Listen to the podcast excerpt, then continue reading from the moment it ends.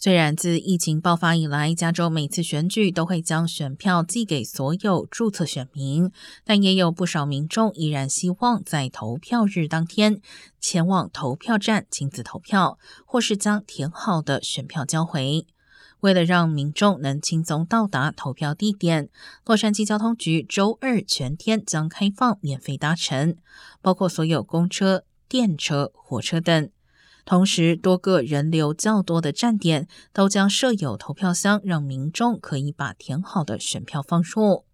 网约车公司 l i f t 周二也将提供免费搭车前往投票中心的特别服务。